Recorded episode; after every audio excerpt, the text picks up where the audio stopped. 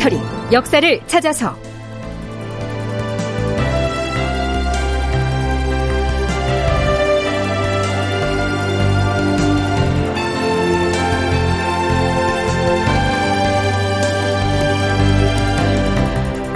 제 1131편.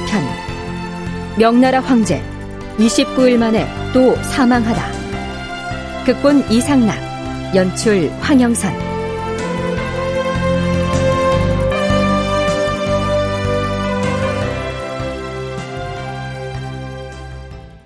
여러분 안녕하십니까? 역사를 찾아서의 김석환입니다. 광해군 12년에 해당하는 서기 1620년 6월 22일 명나라를 48년 동안이나 통치해온 만력 황제가 세상을 떠납니다. 그 소식을 공식적으로 조선 조정에 전해온 사람은 당시 북경에 사신으로 가 있던 이정구였죠. 주상 전하, 6월 22일에 황제가 돌아가시자 25일 새벽에는 모든 관리들이 자금성의 문화전으로 나아가서 황태자에게 황제의 자리에 지게 하기를 권하여 싸웁니다. 그러자 26일에 황태자가 이를 수락하여 싸웁니다. 여러 문무 관원들과 원로 대신들과 군민들이 대대로 전해오는 나라의 사업이 중요하고 돌아가신 부친께서 남기신 명령이 엄하다고 하면서 전문을 올려서 즉위하도록 권하니 그 의리가 바르고 청하는 말이 매우 간절하여서 부득이 청한 바를 따르겠노라. 이윽고 즉위식을 거행하였는데 신들 역시 다른 번국에서 온 사신들과 함께 그 반열에 서서 참여하여 싸웁니다. 치유식을 끝마치고 모든 관리들이 다섯 번 절을 하고 세 번 머리를 조아려 싸웁니다. 그런 다음 만세! 만세! 만만세! 만세! 만세! 만만세! 큰 소리로 만세를 세 번 부르고서 치기식을 파하여 싸웁니다. 연호를 태창으로 고치고 내년부터 사용하기로 하였사옵니다. 만세 삼창은 오직 황제 앞에서만 하게 돼 있었기 때문에 그동안 우리 프로그램에서는 조선의 신하들이 국왕 앞에서 천세 삼창하는 장면만을 소개했었죠. 뒷날에 고종은 대한제국을 선포했기 때문에 고종의 즉위식에서는 황제국의 격식에 따라서 우리나라 최초로 만세 삼창을 외칠 수가 있었던 겁니다. 자, 어찌됐든 명나라의 황제가 바뀌었습니다. 새 황제는 명나라의 제14대 황제가 되는데요. 그는 사망한 만력 황제의 장남으로서 본명은 주상락입니다. 자, 이제 황제가 바뀌었으므로 연호도 그동안 써오던 만력을 버리고 태창으로 바뀌어야겠죠? 그러니까 다음해인 1621년부터는 조선에서도 명나라로부터 새 달력을 받아가지고 와서 그동안 만력 몇 년 하던 것을 태창 원년, 뭐 태창 2년 몇월 며칠 이런 식으로 바꿔 부르게 된다. 뭐 이런 얘기가 됩니다. 하지만 이 태창이라고 하는 연호는 명나라에서도 조선에서도 사용해 볼 기회가 없게 됩니다. 뭐 그 얘기는 조금 뒤에서 하기로 하죠.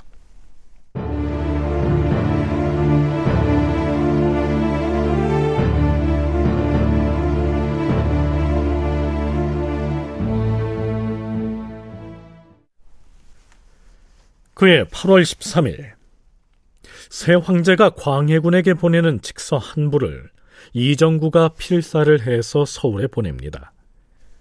조선 가모론을 반박하고 후금과의 내통설 등을 해명하기 위해서 이정구가 북경의 변무사로 가 있었다고 했죠. 그에 대한 새 황제 답변이 담긴 직서지요.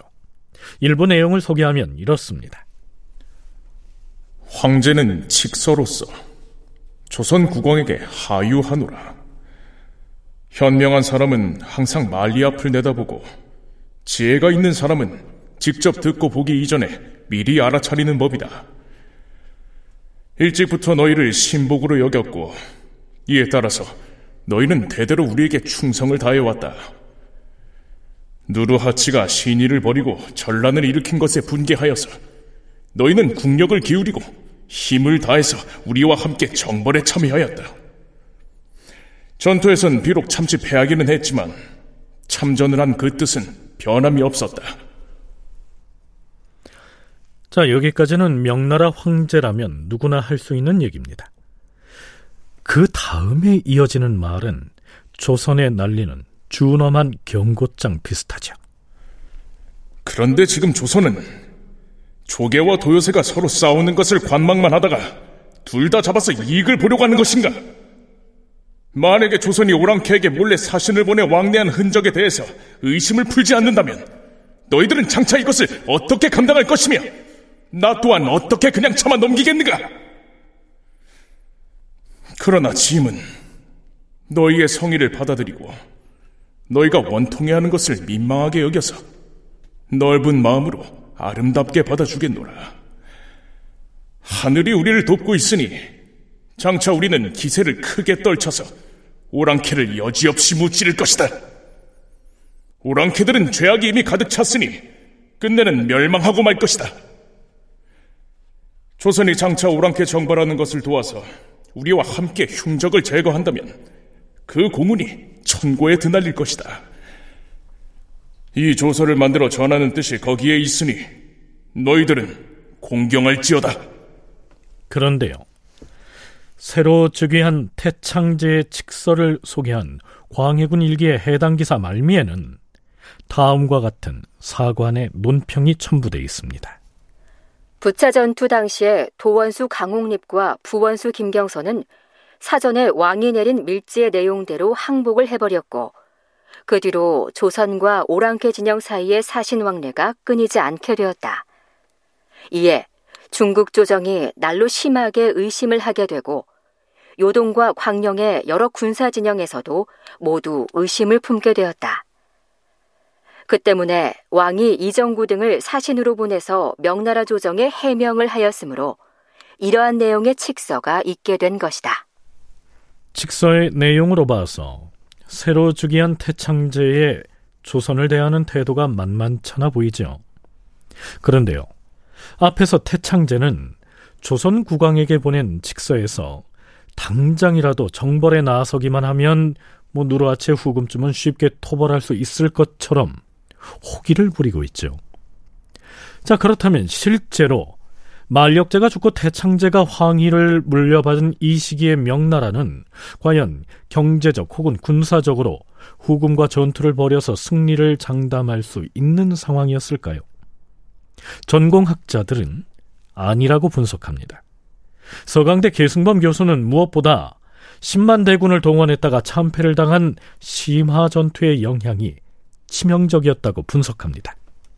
후금이 먼저 요동을 치니까 1619년에 한 10만 대군을 일으켜가지고 치러 들어갔다가 그냥 함몰돼 버리잖아요. 말이 10만 대군이지만 지금 학자들은 정확히 10만은 아닐 거라고 보는데 그래도 몇만이라 해도 그렇게 모아서 원정군을 꾸리기 위해서는 굉장히 많은 재정과 많은 군사들을 모아서 요동까지 보낸 거 아니에요. 근데 그 군대가 이렇다 할 전투 한번 제대로 못 해보고 거의 그냥 함몰돼 버렸거든요. 그렇게 돼 버리니까 요동의 방어 자체가 어려워지기도 했고 또한 중앙의 리더십이 오락가락하고 하다 보니까 요동 전체 성들이 굉장히 많은데요. 이 성들을 한데 묶어서 종합적으로 어떤 방어 체제를 만들어서 지키는 게 아니고 성 하나하나가 각자 도생하는 식으로 처음에 방어를 했어요. 10만 대군이 괴멸돼 버린 뒤로는 요동의 여러 성들을 연계해서 방어망을 구축할 동력도 소멸돼 버렸고 더구나 만력제 말기에 들어서서는 중앙의 통치 체계마저 제대로 작동하지 못하는 실정이었다. 이런 얘기입니다. 뿐만 아니라 후금과 전쟁을 치러서 승산을 기대하기 위해선 재정 상황이 뒷받침돼야 할 텐데요. 한중 역사문제연구소 이영춘 소장은 만력제 말기의 사회적 무질서와 부패상은 이미 극에 달한 상태였다고 진단합니다. 역참 제도를 폐지해버린 것이 그 본보기였다고 하는데요. 들어보시죠. 기가 막힌 그 국가 재정 안정책이라고 건의해 준 게 전국에 역참 제도를 없애고 그거를 유료 택배 시스템으로 지금 말하면 돈 받고 그 어디까지 전달해 주는 그렇게 하자고 건의해 가지고 전국의 역참을 스톱시켜 버렸죠. 여기에 기반을 두고 살던 사람들이 영리, 역졸, 뭐 또 그 목장, 말 기르는 사람들 뭐 등등 하며 뭐 수백만 명이 실업자가 되어버린 이런 상태죠. 사정이 이랬으니 명나라와 후금 사이에서 줄타기 외교를 해야 했던 조선으로서는 황제가 교체되는 그 국면을 불안과 혹은 긴장으로 바라보고 있었겠죠.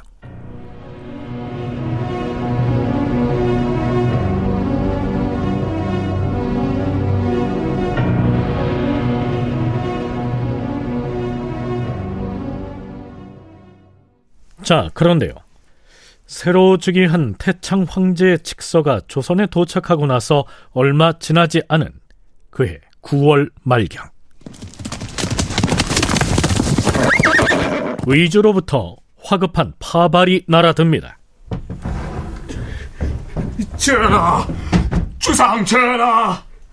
무슨 일인가? 도승진은 무슨 일인지 아뢰지 않고 무엇 하고 있는 것인가? 지금 의주부에서 급보를 전해왔사온데 명나라 조정에서 황제의 부음을 담은 조서를 지참하고서 차관을 보낼 것이라고 알려왔사옵니다. 무슨 소리를 하는 것인가? 그렇지 않아도 곧 문무백관이 인정전으로 나아가서 만력 황제의 명목을 비는 거림내를 행하려고 대신 등과 논의를 하고 있는 것 아닌가? 그것이 아니었고 얼마 전 9월 스무여섯 날에 새로 즉위한 태창 황제가 붕어하였다고 하옵니다. 뭐 뭐라? 즉위한 지 한 달밖에 안 됐지 않습니까? 무슨 소리지? 종영 새 황제가 돌아가셨단 말인가? 돌아가셨다고? 조선 조정의 대소신료들이 새로 즉위한 태창 황제가 보내온 직서를 펼쳐놓고 읽고 있는 중이었는데 바로 그 태창 황제가 죽었다는 소식이 함께 날아든 것이죠. 어떻게 된 일일까요? 택창제 주상락은 만력제의 맏아들이었으나 만력제는 생전에 주상락의 이복 동생이자 자신의 삼남인 주상순을 매우 사랑하여 그를 황태자로 책봉하고 싶어 했다. 그 문제를 둘러싸고 조정도 그를 지지하는 독림당과 그를 반대하는 비독림당의 두 파로 나뉘어 정쟁이 끊이지 않았다. 마침 그때 조선에서도 선조의 차남인 광해군의 세자 책봉을 주청하는 사신을 보냈었는데 장자인 주상락의 태자 책봉에 영향을 미칠까 두려워한 독림당의 반대로 인하여 광해군의 세자 책봉이 허락되지 못하고 자꾸 지연되기도 했다. 그러나 결국 20세의 나이로 황태자에 책봉되었다. 서기 1620년에 만력제가 죽자 주상락은 39살의 나이로 명나라의 제14대 황제로 즉위하였다. 하지만 그의 안색이 점차 나빠지기 시작하더니 즉위한 지 10일 만에 갑자기 쓰러지고 말았다. 그러자 신하가 이전에 복용한 약을 체내에서 배출시키기 위하여 설사약을 복용시켰고 또 다른 신하가 단약 두 알을 연거 후 복용하게 하였다가 재위 29일 만에 갑자기 사망하였다.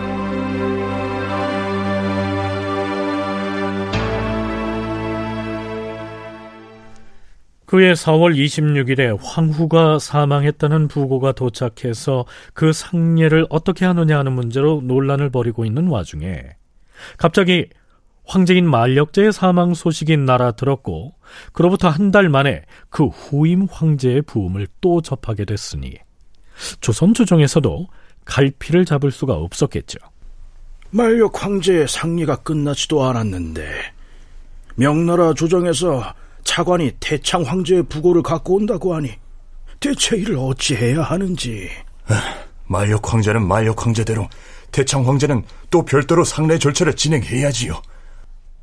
하면 누가 또 황위에 새로 오르게 되는지 당연히 태창 황제의 장자가 황위를 이어받겠죠. 나이가 겨우 16세인 것으로 알려졌는데 그 어린 나이에 황제가 되면 후금 문제를 비롯한 복잡한 현안들을 어떻게 풀어갈지 걱정입니다. 무엇보다 만력 황제 때부터 요구해온 추가 징병 문제를 어찌 처결할 것인지가 걱정입니다. 10월 9일 태창제의 죽음을 알리는 조서를 가지고 명나라에서 차관이 도착합니다. 왕이 명나라 사신의 객관인 모화관으로 행차하여 조서를 맞이하였다. 처음 만력 황제의 부음을 받았을 때에는 조정의 상하 신료들이 모두 상복을 입은 다음에 날짜를 채우고 나서 벗었는데 이번에는 상복을 입었다가 7일 만에 벗었다.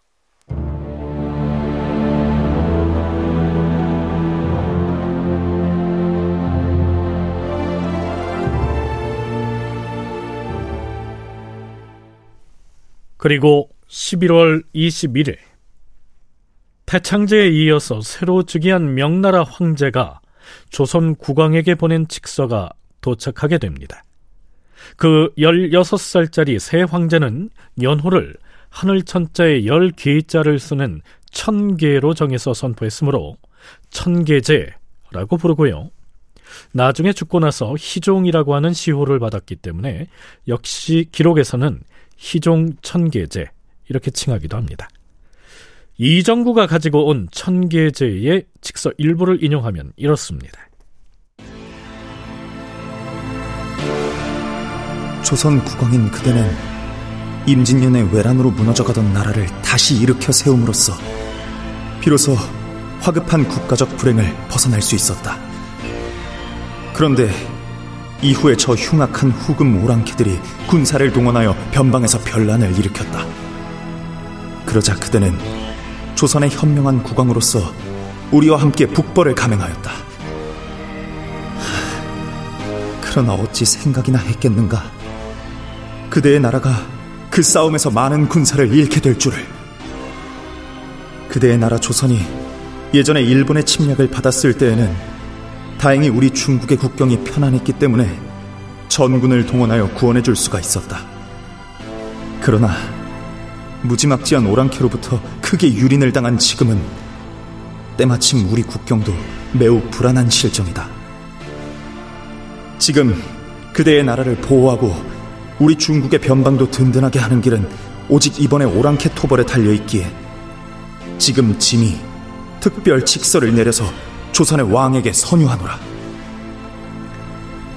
그대의 나라 조선은 문치는 넉넉하나 무공은 굳세지 못하기에 짐이 누차에 걸쳐 진심으로 타이르노니 그대는 군대 양성에 진력하고 외적을 막는 방법도 다각도로 강구해야 할 것이다.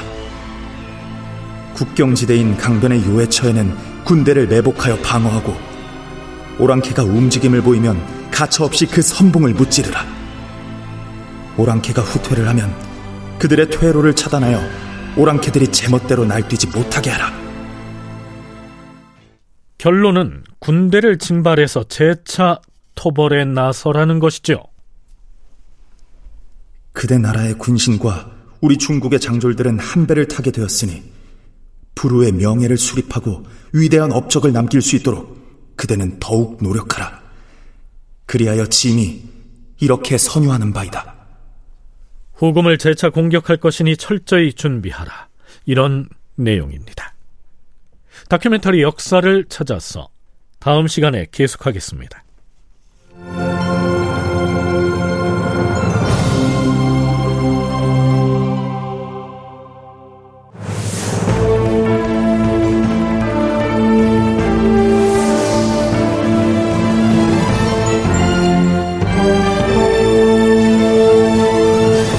다큐멘터리 역사를 찾아서 제 1131편 명나라 황제 29일 만에 또 사망하다 이상락극본 황영선 연출로 보내드렸습니다.